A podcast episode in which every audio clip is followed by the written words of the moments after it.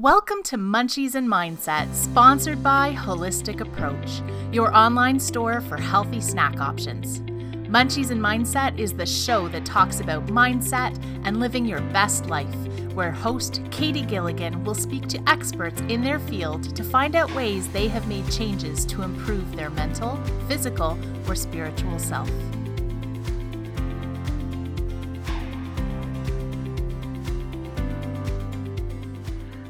Welcome back to Munchies and Mindset. So excited to be here today with Jennifer Fable. We are going to be getting right into some amazing things. Jennifer, I've never actually worked with you, but you have come so highly recommended to me by so many people. Um, we are in the same networking groups and we know quite a few of the same people. So it's kind of fun that um, so many people are like, oh, you got to talk to Jennifer. So I'm really excited. I, when I was reading your bio, I was like, oh, you are a, you're like a miracle worker in this time right now when we're so there's so much mental illness crisis going on. And your bio was like you are it. You are going to help so many people with your talk. So before we get started though i want to ask you what is your favorite uh, snack food? Oh gosh uh, cheese like after my heart. right? Yeah and i can't just have like some of the cheese. I have to have all of the cheese. So yeah if there's a cheese tray handy that's where you will find me at any party go. me too. Love right? cheese. so good. Well thank you so much for being on munchies and mindset. And for those of you watching i'm going to read a quick bio because i don't want to miss a thing because this woman is really really amazing and the things that she does and how many people she helps. But uh, Jennifer lives by the motto, You are not broken. This has become her personal and professional mantra and is one she intends to spread to as many people as possible. As a mentor, coach, and motivational speaker, Jennifer offers alternative support for anybody suffering from feelings of depression, overwhelm, anxiety, or hopelessness who isn't finding the healing they want through traditional mental health services and are tired of the emotional roller coaster. And I think so many of us are on that right now. Yeah. In her live and virtual events, as well as her one on one private practice, Jen specializes in bringing a mixture of humor, honesty, and personal truths to help inspire a new perspective on health, growth, and change. So, who is Jen? She is someone who has walked the path of brokenness and lived to tell the story. She is someone who has experienced a dark night of the soul and lived there over 13 years.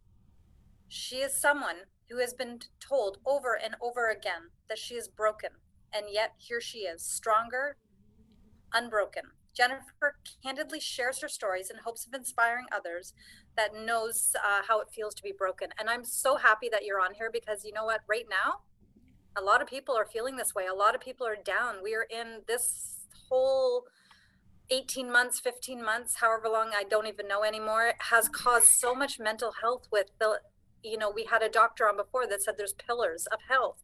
And when you take away the financial and the the ability to exercise and socialize you've taken away three of the pillars and people can't function that way. As human beings we're not made to function that way.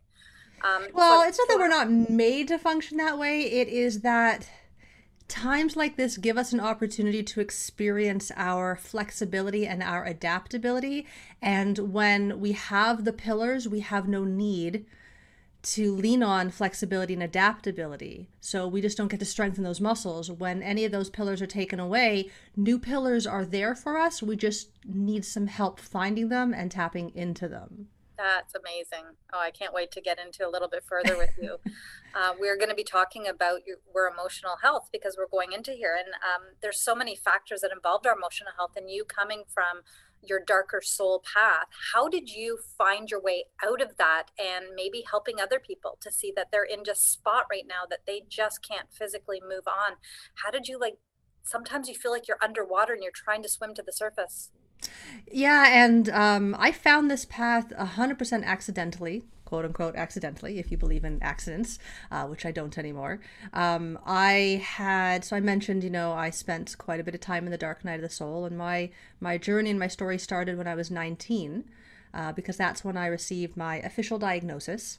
Um, although, of course, by then I'd been suffering for a lot of years. And my official diagnosis was seven different mental health diagnoses, including um, anorexia, bulimia, major depression, general generalized anxiety disorder, um, obsessive compulsive disorder, suicidal ideation, and self harm, which means, yes, there are scars on my body that I put there, and in other words, broken right? And I went to a lot of specialists and a lot of very smart people with really impressive degrees on the wall and letters after their name. And they all agreed that I was broken, that I was just born with something wrong in my brain, that I. I believe by the time I entered recovery, I had a statistical chance of about 12%, is what they said.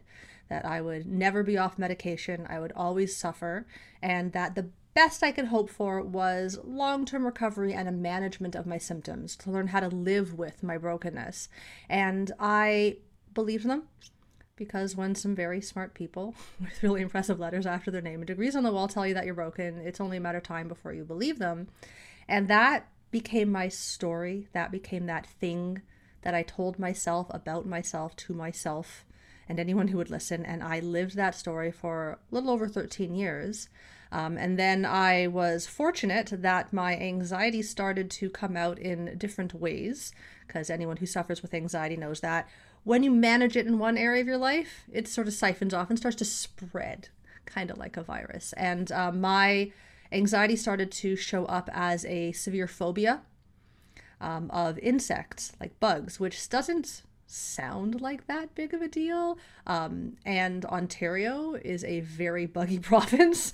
Um, I mean, the gypsy moths right now are just everywhere, right? And that's just one of the bugs. And so it got to the point where I literally wouldn't leave the house. Um, I it almost created like an agoraphobia. Um, even going to the hardware store where they have like just cans of bug spray that just have a picture of a bug on it, I would have to walk down the aisle like this. Like I just couldn't. And there's a lot of shame in that because I'm a very smart person and I'm well aware that a bug of like a picture of a bug is not going to get me, but my body would just go into this fight or flight instantly. Like a butterfly would come by me, the symbol of transformation spirituality, and I'd be like, and I'd like, I, I literally ran into traffic at one point trying to avoid a bug and almost got hit by a car. So it got really severe. And when it comes to phobias, there's really only two options. There's desensitization therapy, which means at some point I'm going to pay someone money to put me in a room with a bug. Oh, no. Would sign up for that? Even though logically I understood that by the time I got to that step, I would be okay with the bug, there's no way I was going to sign up for that. Um, or more of the alternative like hypnosis, which I did not believe in. I thought it was silly. I thought it was a scam. Uh, and I couldn't leave my house. So I was kind of desperate. And so I'm like, you know what? I'm willing to try anything. And I reached out to my chiropractor at the time, who was really helpful. And I'm like, by some random chance, do you know someone who does hypnosis? Because I didn't just want to Google and find some random person to scramble my brain. Like I didn't know it was going to happen. And she's like, yeah, actually, I I do know someone. Which I was like, that's weird. Um, so I met with this woman who is still my coach nine years later. And uh, in one session, she nailed on the head what 13 years of therapy and a four year degree in psychology never came close to. She's the first person who ever looked at me and said, You're not broken, I can help you. And she promised that she could get me there. And I didn't believe her. I still thought it was a scam, but I trusted my chiropractor and I couldn't leave the house. So I was like, um, I'm, I'm willing to try anything. So I worked with her. And after three months, I was shocked when not only did the phobia disappear, but suddenly that voice in my head that told me that I was worthless, that I wasn't good enough, that no one liked me, it started to disappear just organically on its own. And these new voices came in that told me that things are going to be okay. And I'm a huge nerd. So I'm like, how did that work? How is it that no one's talking about this as an option? Why are we not promoting this more? Why was I not told about this? And so I ended up taking the trainings just to satisfy my own curiosity, never intending to do this work. I worked in animal health. I managed animal hospitals. I did marketing. I was fine in my job. Um, and then I took this course just to understand it. And um, within about two weeks, I actually, when I first graduated from the course, I posted on Facebook. I'm like, I can do hypnosis now because I thought that was funny. like, look at me. And um, a lady I know came up to me and like privately she's like, "Hey, do you do hypnosis?" And I'm like, "I do. How fun is that?" And she's like, "Can you help me with my phobia?" And I'm like, oh, oh, like serious stuff. Okay. oh, I, I didn't anticipate that. And she's like, yeah, I can't. I have a phobia of swallowing pills. I'm like in my 50s. It's starting to really become a problem. I need to take supplements and medication. And every time I even think about it, I choke. Can you help me? And I'm like, I mean, in theory, I could. And you're a friend of mine, so sure. And so I worked with her. And after three sessions, the phobia was gone. And I was just so overjoyed at being able to actually make a difference in someone's life and help someone with something that they thought was just a defect in them. They just thought they were broken. And so that's kind of how all this started. Just I found this the path found me as I think all good paths do. Like like you said in the beginning, uh, there is no accidents. It's all it's all um, it's all meant to be. You'll find your path and you'll be forced down it. And sometimes if you're not listening to the universe, it'll smack you in the face. yep, I call it a two by four to the face. and I, man, I got really good at getting hit by the two by four. I got really good at ducking from the two by four. Um, so I could bob and weave with the two by four. Um, so I know it very well. And yeah, eventually the path made its way to me and I was open to see it because you know, you have to get smacked around sometimes a little bit before you're willing to say, all right, let's try something different. Mm-hmm.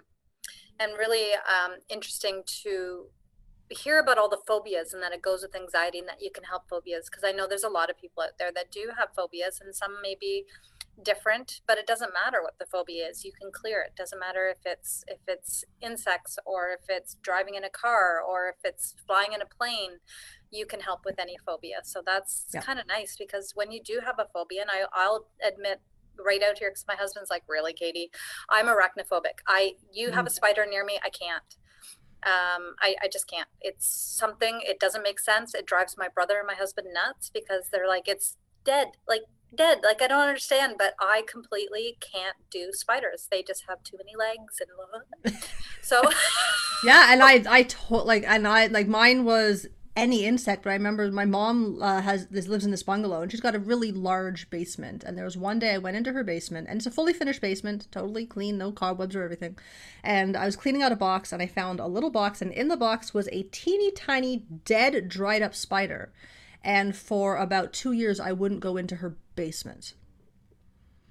So I totally get it. And yeah, the logical part of your brain and like that's why I tried traditional therapy for the phobia, and they're like, well, just tell yourself that it's okay, and let's read up on spiders and bugs, which was hard because I couldn't even look at the books because I'm like, there's pictures of bugs in there.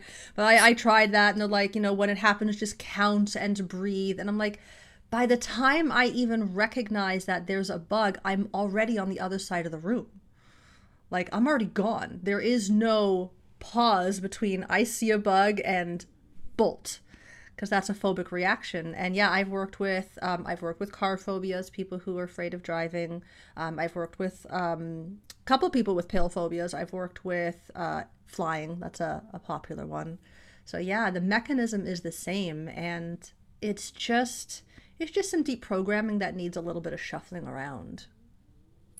Uh, I think it's really important. I want to touch base too for people listening is self advocacy is so important in this world because even though there are amazing doctors and amazing psychiatrists out there, they may not know you that well and they may not know, and then they're treating thousands of people. So they will treat everybody, well, you have this. Like they'll put you into a cookie cutter mold. And you have to advocate for yourself and you have to advocate for your loved ones if you see it. And you have to push and you have to find that path because it's not always just going to be there. Um, and if you're not getting the help or really seeing that difference, then that's why we have people like you that maybe can even help to help us self advocate for ourselves and help us to get better. We've tried everything and we just can't get there. Right. Well, self advocacy presupposes that I know I'm worthy of help, which is the rub because when you're suffering from depression and anxiety, you don't know that yet. And so you go to therapy to help you learn this, only you spend all your time in therapy talking about why you don't feel worthy or you don't feel good enough. And there's this gap in terms of, well, how do I, I get there? And I remember talking to my therapist for years. I was a terrible patient, by the way, because I have a degree in psychology. So they tell me stuff. I'd be like, yeah, I know. I read the book too. Like I was so obnoxious. and I used to say to them, like, my head understands what you're saying. I get it. I don't know how to make my heart feel it. how do I bridge the gap between my head and my heart? And they said it'll eventually just happen. And it never did. And a lot of times it doesn't. And so the work I do bridges that gap. I fill in that gap between what you know and how you feel, how to actually make it so that you don't just objectively rationalize and like, yeah, I, my life is good. I shouldn't feel sad, which, man, that's the trap of every person with depression. I have no reason to feel sad. Never in the history of telling yourself that has it made you feel better. So, how do we actually get it from being a rational intellectual concept into an actual knowing in your heart? And that's where I specialize. That's amazing. And then moving on to um, to a deeper question, when we are in that place, that dark, deep, horrible place, we don't talk nice to ourselves, which then yeah. keeps us exactly where we are and it won't allow us to grow. So, how do you um, talk to your clients, or how did you talk to yourself to really flip the switch and talk more positively? And going back to what you just said, make you be worthy and know that you deserve it instead of I'm not good enough, I'm terrible, I'm I'm just sick, I'm just. How do you flip that so you know that you are worthy of a chance? So, in traditional therapy, it's more of an outside in process. I start with my thoughts and I start with different strategies like breathing, and I talk to myself regularly over and over again. And over time, it reprograms until it moves inwards. That's the theory. Uh, it takes a very long time, and oftentimes it results in two voices in our head one saying, I'm worthy and I can do this, the other one being like, No, you're not. And so we end up fighting our neurology, and it's it's effective, it does work, but it's kind of like going up an escalator that's going down. You'll get there, but you're going to run 10 times as hard and you're going to hit the bottom a lot of times. So, in the work that I do, I work with more of the unconscious route, it's more of an inside out process. Instead of how do I change my language to convince myself that I'm worthy, which doesn't work because when trying someone tries to convince you of something that you don't believe in, you just fight harder for your belief. Um, what I do is I work on the unconscious programming. So if you think about it, our only way of interacting with the world is through our five senses. So information comes into me from my external environment, and that um, we're exposed to about 20 million bits of information every second. There's a lot of data coming in through our five senses. Um, but our own human neurology is really only capable of processing about 134 bits at a time, a very small amount. A lot of information gets completely deleted, some gets distorted to fit our biases, some gets just kind of generalized. And what determines what gets through are what are called neurological filters in psychology, things like your memories, your beliefs, your past decisions. These are your software programs, right? If you think about the human brain kind of like a computer, which in a lot of ways it is, you can see that we have hardware, we have software. So, hardware are like your cells, your neurons, your tissues. Software are your beliefs, your memories. And in the traditional medical system, depression and anxiety is considered a hardware problem something happened, your computer came off the line, someone forgot to weld something together, whoops, you just got a bad machine. We'll teach you how to work around it. The truth is is that your software programs are what make you who you are. It is your beliefs, it is your values, it is your decisions, it is your deep personality traits that define who you are. And software programs are meant to change, they're meant to be upgraded. And so I don't work on the premise of a bad hardware system. I work on the premise that you're just running some software programs in your life, you're running some beliefs in your life that at some point probably served you well. At some point, believing you weren't good enough likely kept you safe in an unsafe environment. And you're not in that environment anymore. And so I go in and we figure out what are the filters that you're running, and I uninstall them at the unconscious level and so when you work from the inside out, the behavior and the thoughts just change. That's why when I did my, that work that first time, we never worked on self esteem. We never worked on the eating disorder. We never worked on the depression. But when we change the software programs, it opens up some space for possibility. And once you have choice and possibility, new things can flow in. And you can start to listen to a, a different voice shows up that doesn't require you to fight the old voice. The old voice just kind of dies on its own because it's connected to a software program. That's amazing. I love the um, the example you gave because it's really going to allow people to understand and connect a lot better by the way you worded that. That was incredible. Um, makes it a little bit more as opposed to really talking about the hypnosis because some people might be where you are, where like I don't really believe in that, and hypnosis is isn't that like I'm going to be a monkey and dancing on top of a table? Like they don't understand right? that a lot of yeah, things. Thank you, Hollywood. Yeah, right. And the the truth is though, what's interesting is that from a um, unconscious mind perspective, every word you say out loud or in your head is basically a hypnotic suggestion. So we are all hypnotizing ourselves all the time. So the question isn't can you be hypnotized? Are you in hypnosis? The question is what trance are you creating? Are you in the trance of not good enough? Are you in the trance of not worthy? And how can we move you from that trance into the trance of empowerment and the trance of lovability.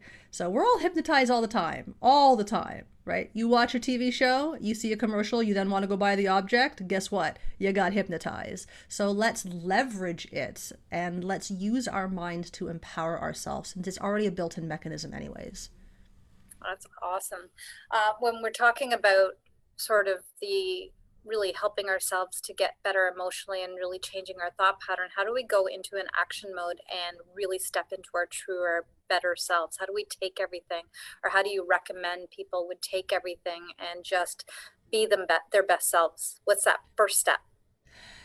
This is going to sound so strange. The first step is to uh, tap into your anger to acknowledge your anger um, anger is the most important emotion that we have. So, our emotions are basically a biofeedback device between our conscious mind rational awareness and our more instinctual self, or what we call the unconscious mind. And these two parts of us need to communicate in some fashion. And so emotions are the bridge. They are meant to give us data, they are meant to give us feedback. Uh, only we're not taught how to listen to them and interpret them. We're taught to shove them down with, you know, sugar, booze, whatever we can find.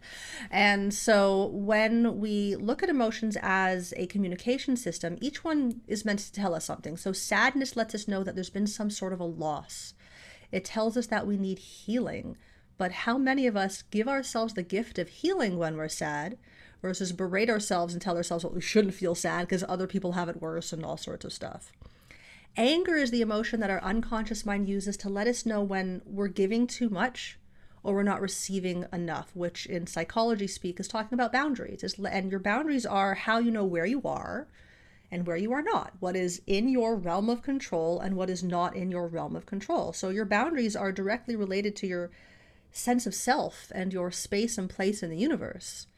And anger is the emotion that our unconscious mind uses to alert us to a problem with our boundaries, which means anger is directly tied to our sense of self and to our space and place in the universe. And it's the very first emotion that we're taught to turn off because it's not nice. right? Because we put the needs of others ahead of our own. We are so busy being nice that we're not necessarily being compassionate. And in the branch of psychology that I operate, which is traditional therapy, is more like the Sigmund Freud branch of psychology. Um, I work more on the Carl Jung side, which is more about emotions. And in this branch, there are five main negative emotions, and they're actually arranged in a hierarchy. In the hierarchy, I'm going to use the very high tech version of my hand. So it's anger at the top, then sadness, then fear, then hurt, then guilt. So anger, sadness, fear, hurt, guilt. Now, let's say I'm going along in life and something makes me angry, but I've been taught not to feel my anger because it's not nice, because it's not kind, because I shouldn't, because it's not spiritual, because fill in the blank. And so I ignore my anger. Over time, this part, it's called a gestalt is going to get very heavy with unresolved anger and it's going to collapse down into sadness. And we call that depression. Depression in my world is 100% related to repressed anger. Now, let's say I can't acknowledge my sadness either because no one likes a Debbie Downer and he's got a smile and all that fun stuff that we like to tell ourselves. Eventually, that's going to get heavy and it's going to collapse down into fear. And that's what we call anxiety. You show me someone who's anxious, I will show you someone who's deeply, deeply angry, has no idea how to acknowledge it and no idea what to do about it, and has no idea what a good boundary is. They often have either no boundaries at all or walls, very rigid rules, which walls need guarding. Walls take a lot of energy, and so they're exhausting. Um, now, if you're really lucky, um, all of these are completely squished shut. And so the only emotion you really let yourself feel is shame um, and a lot of people live here. A lot of people, that's where the not good enough, that's where the unworthy, that's where the not lovable fits in. Where anything that happens outside of me automatically creates a cascade where I flip it on myself and decide that it must be because of a defect in myself, that it must because be because I'm broken.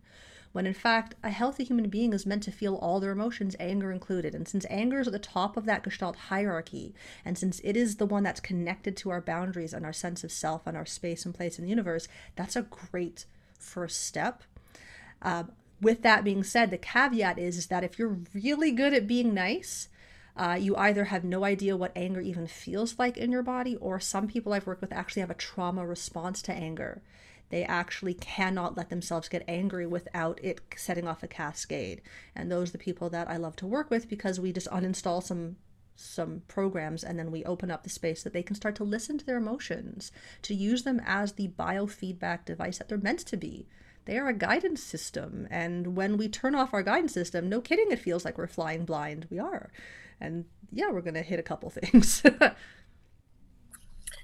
I think uh, you hit a lot of nails right there with so many people by that ex- explanation. I think so many people will be able to resonate with that and be able to look for ways to improve because it has to be very exhausting. And I think when you said like the the um, I'm probably going to get it wrong here, but um, a lot of people are great at showing up with a smile on their face. Yes, they're very good at it, and they're able to just show up and everybody loves being around them but when they're behind closed doors it's completely different and it's wonderful that you offer this service in a safe space that those people can be their true selves and not have to show up that way because it's exhausting too for those people that are showing up like this brilliant smile because they're acting all day long um, yeah. to make other people feel better it's not it's not for them they're doing it so other people feel better so other people um, don't call them a Debbie Downer or don't tell them like you're so angry.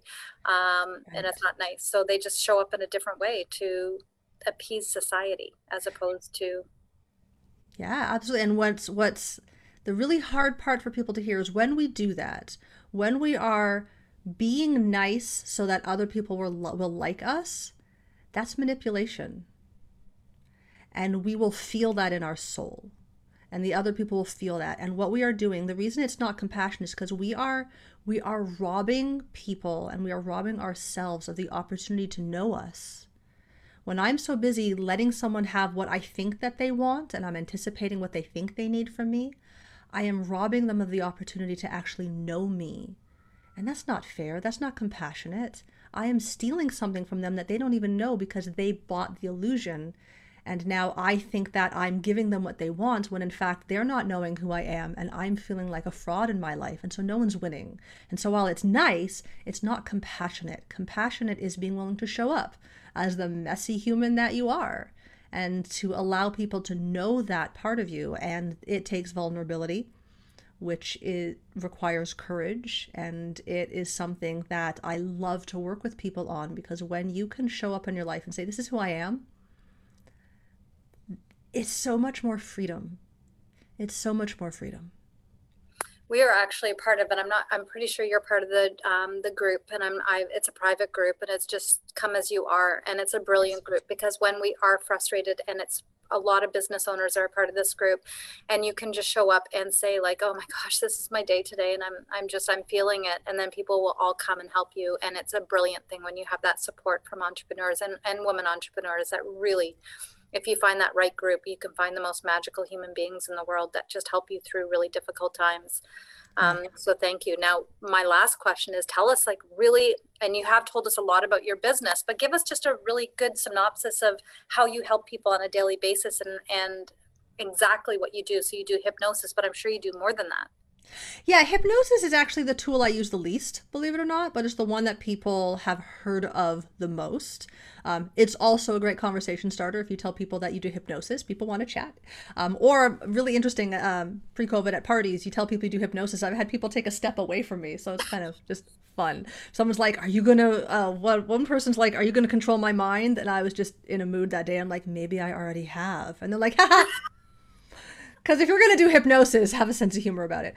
Um, my opinion right? So i i use a bunch of different mind body techniques. Basically it's based on gestalt psychology. It's based on carl jung's theories about emotion. It mixes in with the spiritual world well in terms of what they call the shadow self which is from carl jung.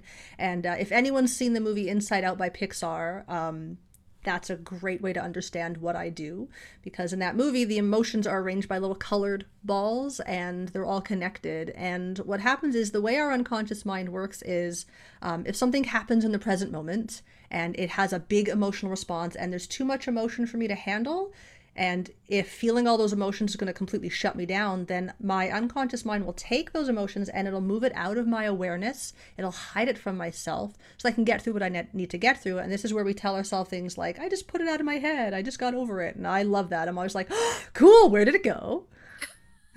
Did magic fairies come to take it? Like, it's not gone. It's just out of your awareness. If you didn't do anything, the emotion's not gone. But this is a mechanism that we have so we can function.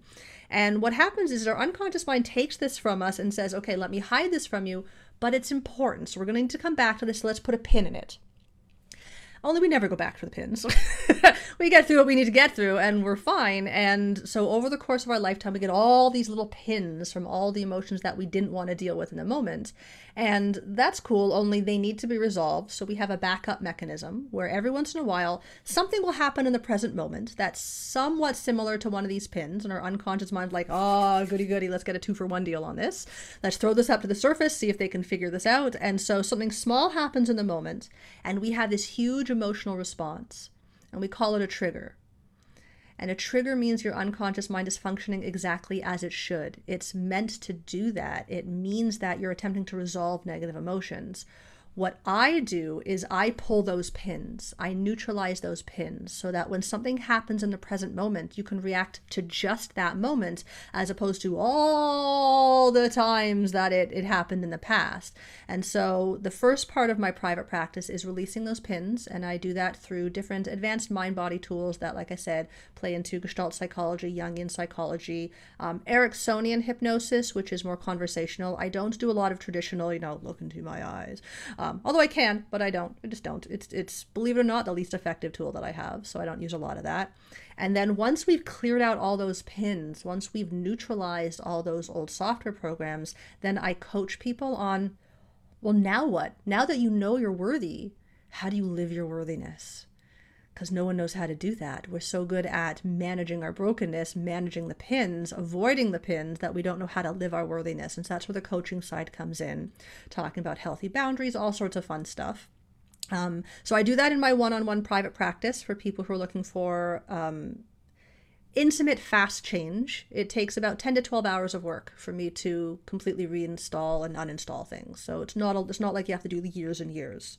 Um, I have my six month mentorship program where I'm at your beck and call for six months and we get you from where you are to exactly where you want to be. And in that program, I can guarantee my results in writing because that's how powerful these tools are. Uh, for people who are looking to get to know me a bit before, um, I do have group coaching that I offer once a month. I have a free virtual healing circle that I run every Thursday night. Uh, it's eight o'clock Eastern Standard Time on Zoom. We I talk about different topics every week, and then I lead everyone through a guided meditation, um, some grounding. Everyone everyone sleeps great on Thursday nights, so I always invite people if you want to get to know me, come hang out with me for 90 minutes on Zoom on Thursday nights. No RSVP needed. Come whenever. You just have to go onto my website to register to get the Zoom link. Um, and then the information that is recorded that during the healing circle then becomes my podcast. So if people want to listen to me and get a feel for what I talk about, my podcast is called Bridging the Spiritual Gap. It is on iTunes, it is on um, Spotify, um, and uh, we talk about everything from emotions to high spiritual stuff and everywhere in between, and how to start to empower yourself, how to start to make changes in your life.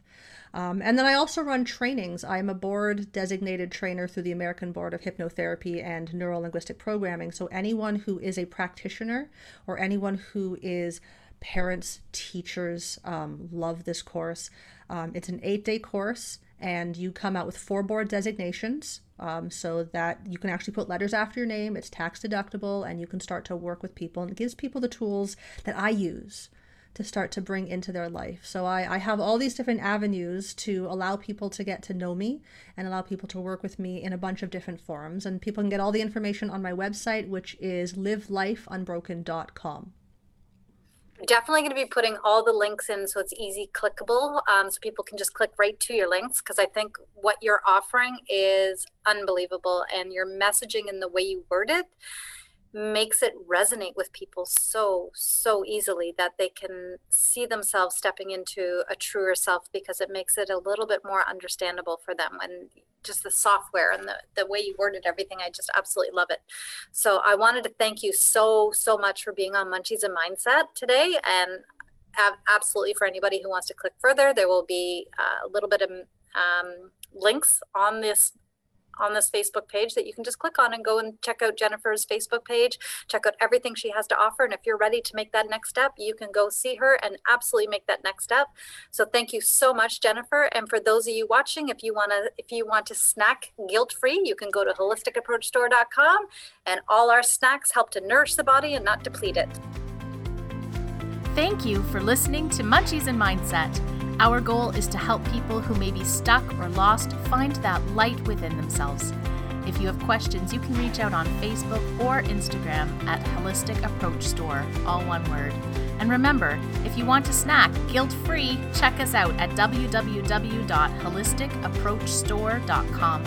Until next time, remember, mindset matters.